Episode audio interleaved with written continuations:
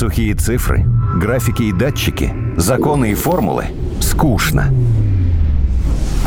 Нужна ли наука в нашем обществе потребления и ярких рекламных слоганов? Пандемия и природные катаклизмы показали, что без науки нам в никуда.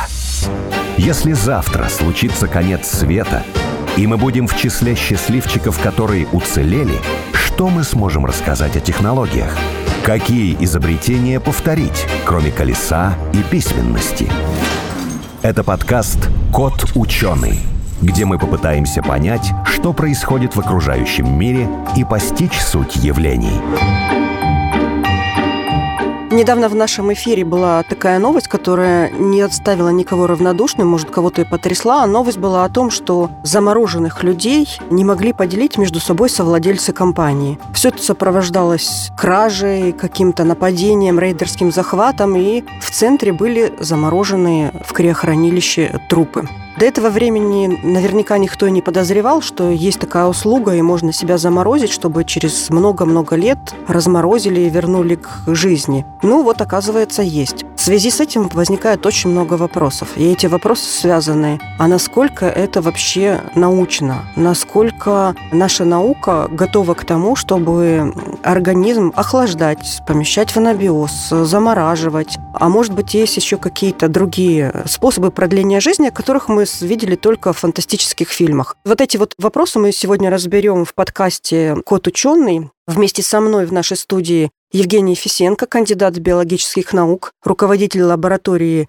криобиологии Института биофизики клетки Федерального исследовательского центра Пущинский научный центр биологических исследований. Максим Абаев, кандидат химических наук, шеф-редактор портала «Наука и жизнь». И я, Елена Гличинская, обозреватель радиостанции «Спутник». Здравствуйте. Добрый день. Здравствуйте. Давайте мы начнем с каких-то реальных историй о том, как можно продлить жизнь или что можно сделать с человеком. Действует ли вообще холод на организм человека, животного, клетки так, что он сохраняет ее на какое-то большое длительное время? Евгений Евгеньевич. Давайте начнем с того, что мы определим два температурных диапазона. Это то, что выше нуля, охлаждение, там, допустим, до около нулевых температур, и то, что ниже нуля, при отрицательных температурах и ниже. Ну, то есть твердое и мягкое. Да, да. Ну, Значит, раз... отделим да, эти два температурных интервала. Есть много животных, у которых организм запрограммирован на то, чтобы снижать метаболизм во время зимней спячки, вплоть до около нулевых температур. Те же медведи. Замедлять сердцебиение. Медведи, суслики, летучие мыши. Рыбы, наверное. Калибри умеют делать. Некоторые представители других царств. Однако это способности, для которых у них весь организм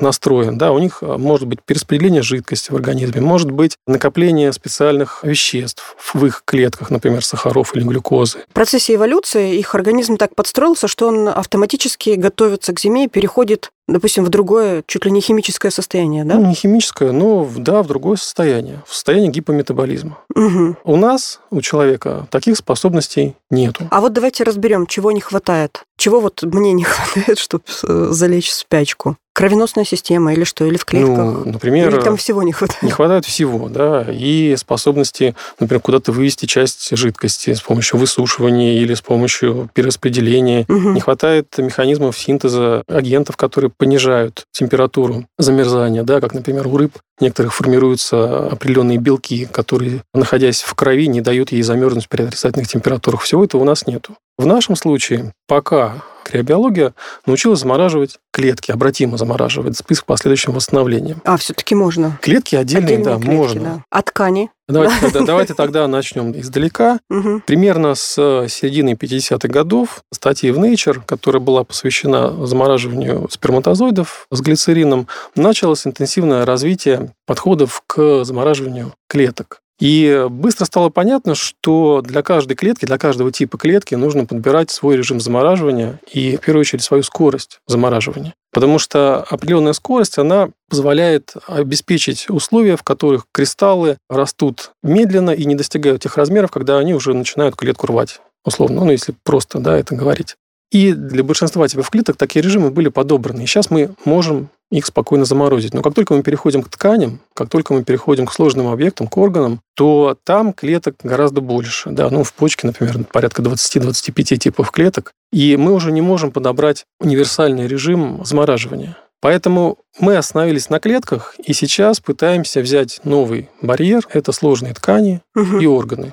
В пределе, конечно, своего развития криобиология, а это именно вот та наука, которая занимается... Глубоким замораживанием. Нет, она вообще изучает воздействие низких температур на живые системы. И глубокое замораживание, и замораживание угу. до около нулевых температур. Она в пределе должна дойти до того, чтобы научиться обратимо замораживать целые организмы чтобы нас с вами могли погрузить в космический корабль и отправить. Да, да, да, как на... раз об этом и речь. К ближайшей звезде, да, как мы видим в а фантастических потом фильмах. Безопасно разморозить. Да, потом безопасно же разморозить. Но до этого пока далеко. Пока мы не можем даже справиться с тканями, ищем пути, как научиться замораживать обратимо То есть отдельные клетки, там яйцеклетки, да, сперматозоиды, о чем говорят, вот там есть криобанки, это уже возможно. Да, конечно, это абсолютно реальность. Да, это замораживают яйцеклетки, потом эти яйцеклетки размораживают, используют в репродуктивной медицине. То есть даже вот эти вот небольшие маленькие результаты, они уже имеют большое практическое применение, которое широко используется. Ну, конечно. Читала недавно, что даже животных исчезающих заморозили их э, половые клетки для того, чтобы в дальнейшем, возможно, использовать этот банк. Вот наша лаборатория криобиологии Института биофизики клетки, она как раз, истоки ее лежат в 1980 году, году, когда известный биофизик Борис Николаевич Вепринцев образовал группу, которая как раз должна была заниматься и занималась сохранением генофонда редких исчезающих видов. Угу. У нас был создан криобанк, и сейчас он функционирует, в котором находятся половые клетки более сотни животных и растений, занесенных в Красную книгу. И там есть исчезнувшие? Нет, есть, нет. которые очень мало. Пока исчезнувших нету, но это у нас э, с каждым днем теряется какое-то количество видов, поэтому вопрос, когда они исчезнут, я думаю, это вопрос, к сожалению, вопрос времени. Но сейчас мы э, сместили фокус на биомедицинские приложения и в том числе занимаемся, в первую очередь, проблемами поиска новых подходов к замораживанию или консервации при около нулевых температурах тканей и органов. А где больший прогресс вот в заморозке и разморозке тканей животного происхождения либо растительного? То есть что проще, что лучше получается? Да я бы здесь не делал каких-то различий. Механизмы повреждения примерно одни и те же, и проблемы одни и те же. Режимы нужно подбирать тоже индивидуально к различным, будь то растения там, или животные, или отдельные животные. А вот когда замораживается, прежде всего повреждаются что? Оболочка клетки или внутренние органоиды? Что там происходит? Есть так называемая двухфакторная теория повреждения при замораживании, которая выделяет два основных механизма повреждения клетки. Первое – это если клетка слишком быстро теряет воду, происходит переконцентрация тех веществ, которые там содержатся, и это а, ведет к ее гибели. Угу. А с другой стороны, это когда, если, например, вода покидает недостаточно клетку быстро, то внутри в цитоплазме образуются кристаллы, которые ее механически повреждают, ее органеллы, структуры, и в том числе могут просто разорвать. Я просто с домашней морозилки, если сравнить, то если будет какой-то сосуд полный, то он разорвет его, а если убрать воды, то там будет не та концентрация и не тот состав, да, не тот рецепт, и будет невозможно потом... Нет, до того, что кристаллизация происходит с увеличением объема. Объем кристалла угу. больше, чем объем воды исходный. Поэтому у вас просто не хватает места и происходит разрыв. А что можно сделать для того, чтобы эти проблемы предотвратить? Вы наверняка знаете. Может быть, там электрическим током действовать прям замораживание, может быть, там добавить чего-то. Но пока, несмотря на что все делают? усилия, предотвратить это не удается. С 50-х годов до 80-х интенсивно развивалось режимы совершенствования замораживания отдельных клеток и пытались это также замораживать ткани и органы. Но к этому времени поняли, что не получается. И фактически все исследования, которые бы объектом выступал орган, они с середины 80-х сошли на нет. Тупик. Да. Но в середине же 80-х и конце забрежило новое направление. Это направление э, витрификации. Что это? Сейчас расскажу. Да. Или стеклование. Это когда мы говорим, что мы э, загустим внутриклеточную среду, и при охлаждении вязкость будет возрастать настолько быстро, что у нас не будет образовываться кристаллы льда. Для того, чтобы образоваться кристаллы льда, молекулы воды должны собраться в кристаллическую решетку. А тут настолько возрастает вязкость, чтобы они бы и рады это сделать, но просто они не могут двигаться. Все застывает в том виде, в каком оно находилось в жидкости. Это стеклование или витрификация. Но проблема в том, что нам для того, чтобы этого состояния достичь, нужно как-то повысить вязкость внутри клетки. И вот делать это мы пытаемся, вводя внутрь клетки различные низкомолекулярные химические агенты. Ну, самые такие простые. В каждую клетку отдельно или это можно весь Нет, ну, орган? весь орган, да, и он впитает? Конечно. Если вы поместите, допустим, суспензию клетки да, в раствор, в котором содержится большое количество этиленгликоля или пропиленгликоля, он начнет в эти клетки проникать. Похоже на глицерин, производную. Более низкомолекулярный, Мгм. меньшей массы, чем глицерин. И, соответственно, если вы достаточной концентрации достигнете в клетке, ее вязкость повысится, и при замораживании там будет происходить витрификация. Но проблема в том, что зрелые клетки, они э, такие тяжелые удары с точки зрения воздействия химического в данном случае, они не переносят или переносят очень тяжело. То есть погибают от токсических эффектов. Это в меньшей степени выражено для ранних клеток, да, такие как яйцеклетки и ранние эмбрионы. Они с этим справляются легче. А есть еще такая зависимость, что чем быстрее скорость охлаждения, тем меньше концентрация химических агентов, которые вам нужна для стеклования. Чем быстрее. Да, чем быстрее. Плюс вам нужно еще быстрее, чем вы замораживаете, еще быстрее их разогреть. То есть вот такие проблемы есть при витрификации. Когда мы говорим об отдельных клетках, они маленькие, и их можно быстро заморозить. И, соответственно, можно дать не такие высокие концентрации химических агентов. Опять переходим к тканям и к органам, то их, во-первых, сложно насытить, и, во-вторых, сложно быстро и равномерно заморозить, и, опять же, сложно быстро разогреть. А можно пойти как бы с другой стороны и, например, сделать клетки устойчивыми к замораживанию какими-то там генетическими методами. То есть их сначала чем-нибудь привить, научить их как-то вырабатывать какие-то там белки, не знаю что, и потом уже замораживать. Я видел такие работы, когда пытаются вставить соответствующие гены, которые бы генерировали, например, глюкозу внутри клеток, но какого-то прорыва в этом направлении я пока не наблюдаю. Серьезных успехов на этом поприще достигнуть пока не удалось. В вечной мерзлоте там периодически же находят каких-нибудь или животных, или растения, там, которым заморозились там 20, 30, 40 тысяч лет назад. И вроде как извлекают там ДНК, пытаются что-то ее там как-то оживить, но вроде не очень успешно. Да. В плане вот именно разморозки плохо замороженных клеток не по технологии, там как бы все печально, и нельзя, например, у того же какого-нибудь мамонта там извлечь какие-то клетки и их, скажем так, оживить. Вопрос прям в точку, потому что мы как раз занимались в том числе тем, что пытались восстановить высшие растения, семена которых были извлечены из вечной мерзлоты.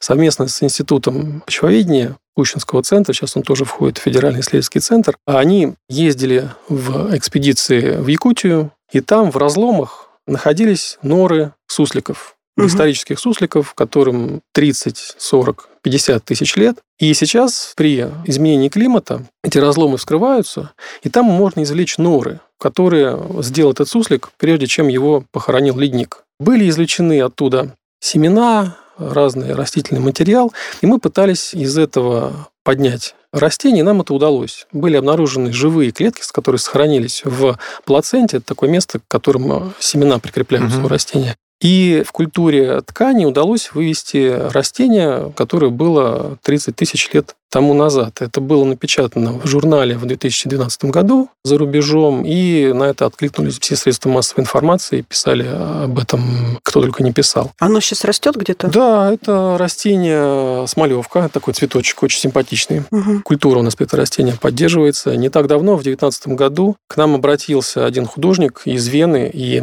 попросил сделать выставку в Музее современного искусства в Вене, посвященную этой работе. Мы пошли навстречу, и вот в 2019 году... Много у вас кустов смолевки? Она растет вот прямо на улице, да? Нет, нет, она растет в специальных условиях, выращивается. Есть те, которые растут на питательной среде, часть высаживается в грунт. Ну, имеется в виду в горшки. А как клетки пережили 40 тысяч лет Или им все равно? мерзлоты Ну, якутской? вот. Как их не разорвало, там, не знаю. Ну, там были температуры э, не такие, как, скажем, температуры жидкого азота. Там были температуры, наверное, в интервале там, от минус 7 до минус, ну, может быть, 30 градусов. Да, удалось. Отдельные клетки сохранили жизнеспособность, несмотря на то, что прошло 30 тысяч лет. Так что это реально. На Марсе, например, сейчас там ищут какую-то всю жизнь, что, может быть, что-то там сохранилось, когда столько там вся вода, так сказать, ушла, и Марс высох. Это же, в принципе, будет такое идеальное место для... Если там когда-то была жизнь, то за это время она могла бы эволюционно выработать какие-то там прям супермеханизмы жизни при отрицательных температурах. А нет ли каких-нибудь методов эволюционно выработать у ныне живущих клеток организмов вот э, какую-то такую повышенную морозостойкость. То есть как выводят, э, например, э,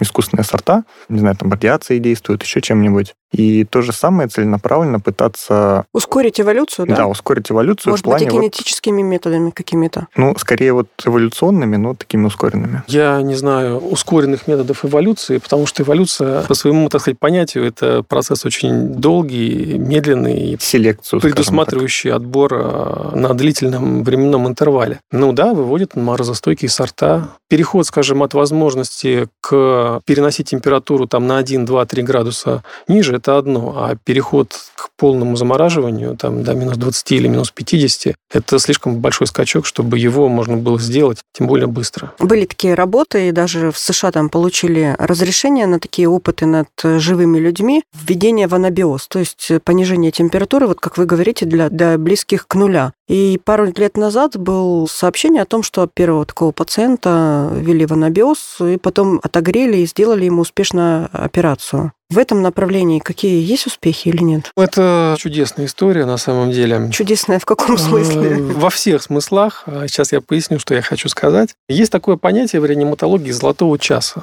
Это то время, за которое после травмы нужно оказать помощь и если вы окажете в течение этого времени, то высока вероятность, что пациент останется жив. Угу. И вот та технология, о которой вы говорите, она как раз рассчитана на продление этого золотого часа и имеет дело с людьми, у которых, например, проникающее ранение грудной полости, там пулевое, еще какое-то, которые потеряли много крови, и их нужно довести до стационара, а потом выполнить целый комплекс работ, вынуть пулю, там, эти повреждения устранить. И вот для того, чтобы дать им, хирургам, это время, американский ученый Сэмюэль Тишерман, он предложил закачивать в кровеносное русло охлажденный во льду физраствор, для того, чтобы быстро охладить все тело до 10 градусов. 10 градусов, то есть это не да, ноль, да? Это, это не ноль, 10 градусов, да. При этом замедляется метаболизм в клетках, прежде всего мозга, замедляются те нарушения, которые обычно связаны с развитием гипоксии, отсутствием кислорода, и у хирургов остается больше времени для того, чтобы залатать этого раненого пациента.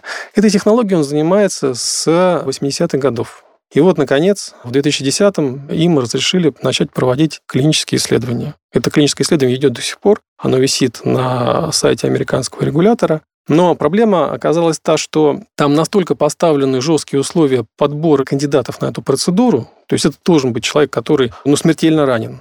Его должны довести до стационара, и у него там за 5 минут до приезда в стационар или в самом стационаре должно остановиться сердце по причине сильной кровопотери. Угу. А во всех остальных случаях нужно пользоваться конвенциальными методиками, пытаться спасти по старинке, условно говоря. И они в одном городе начали эти исследования. Таких людей просто не оказалось. Тяжело просто подобрать, да, такие условия, при которых ну, помните, будут такие кандидаты. Помните Но собачье это можно сердце, сделать на войне. Помните собачье Да. сердце, да, профессор Преображенский говорил, вот как подходящая смерть сразу же ко мне. Вот у него нет подходящей смерти, он переезжает в другой город, город Балтимор, в котором 65% черного населения и криминогенная обстановка существенно хуже. И вот, наверное, я подозреваю, что в 2019 году это, наверное, был первый пациент, который попал под эти критерии, и, соответственно, он смог на нем осуществить Это же можно процедуру. делать в условиях военных действий. Ну, военных действий тоже военные, значит, не разрешали делать это в условиях военных действий. Опять же, они же тоже подчиняются регулятору, который разрешает те или иные исследования. Для меня это пример не столько даже научного успеха, хотя он, безусловно, тоже есть, потому что они на крупных животных показывали эффективность этой технологии.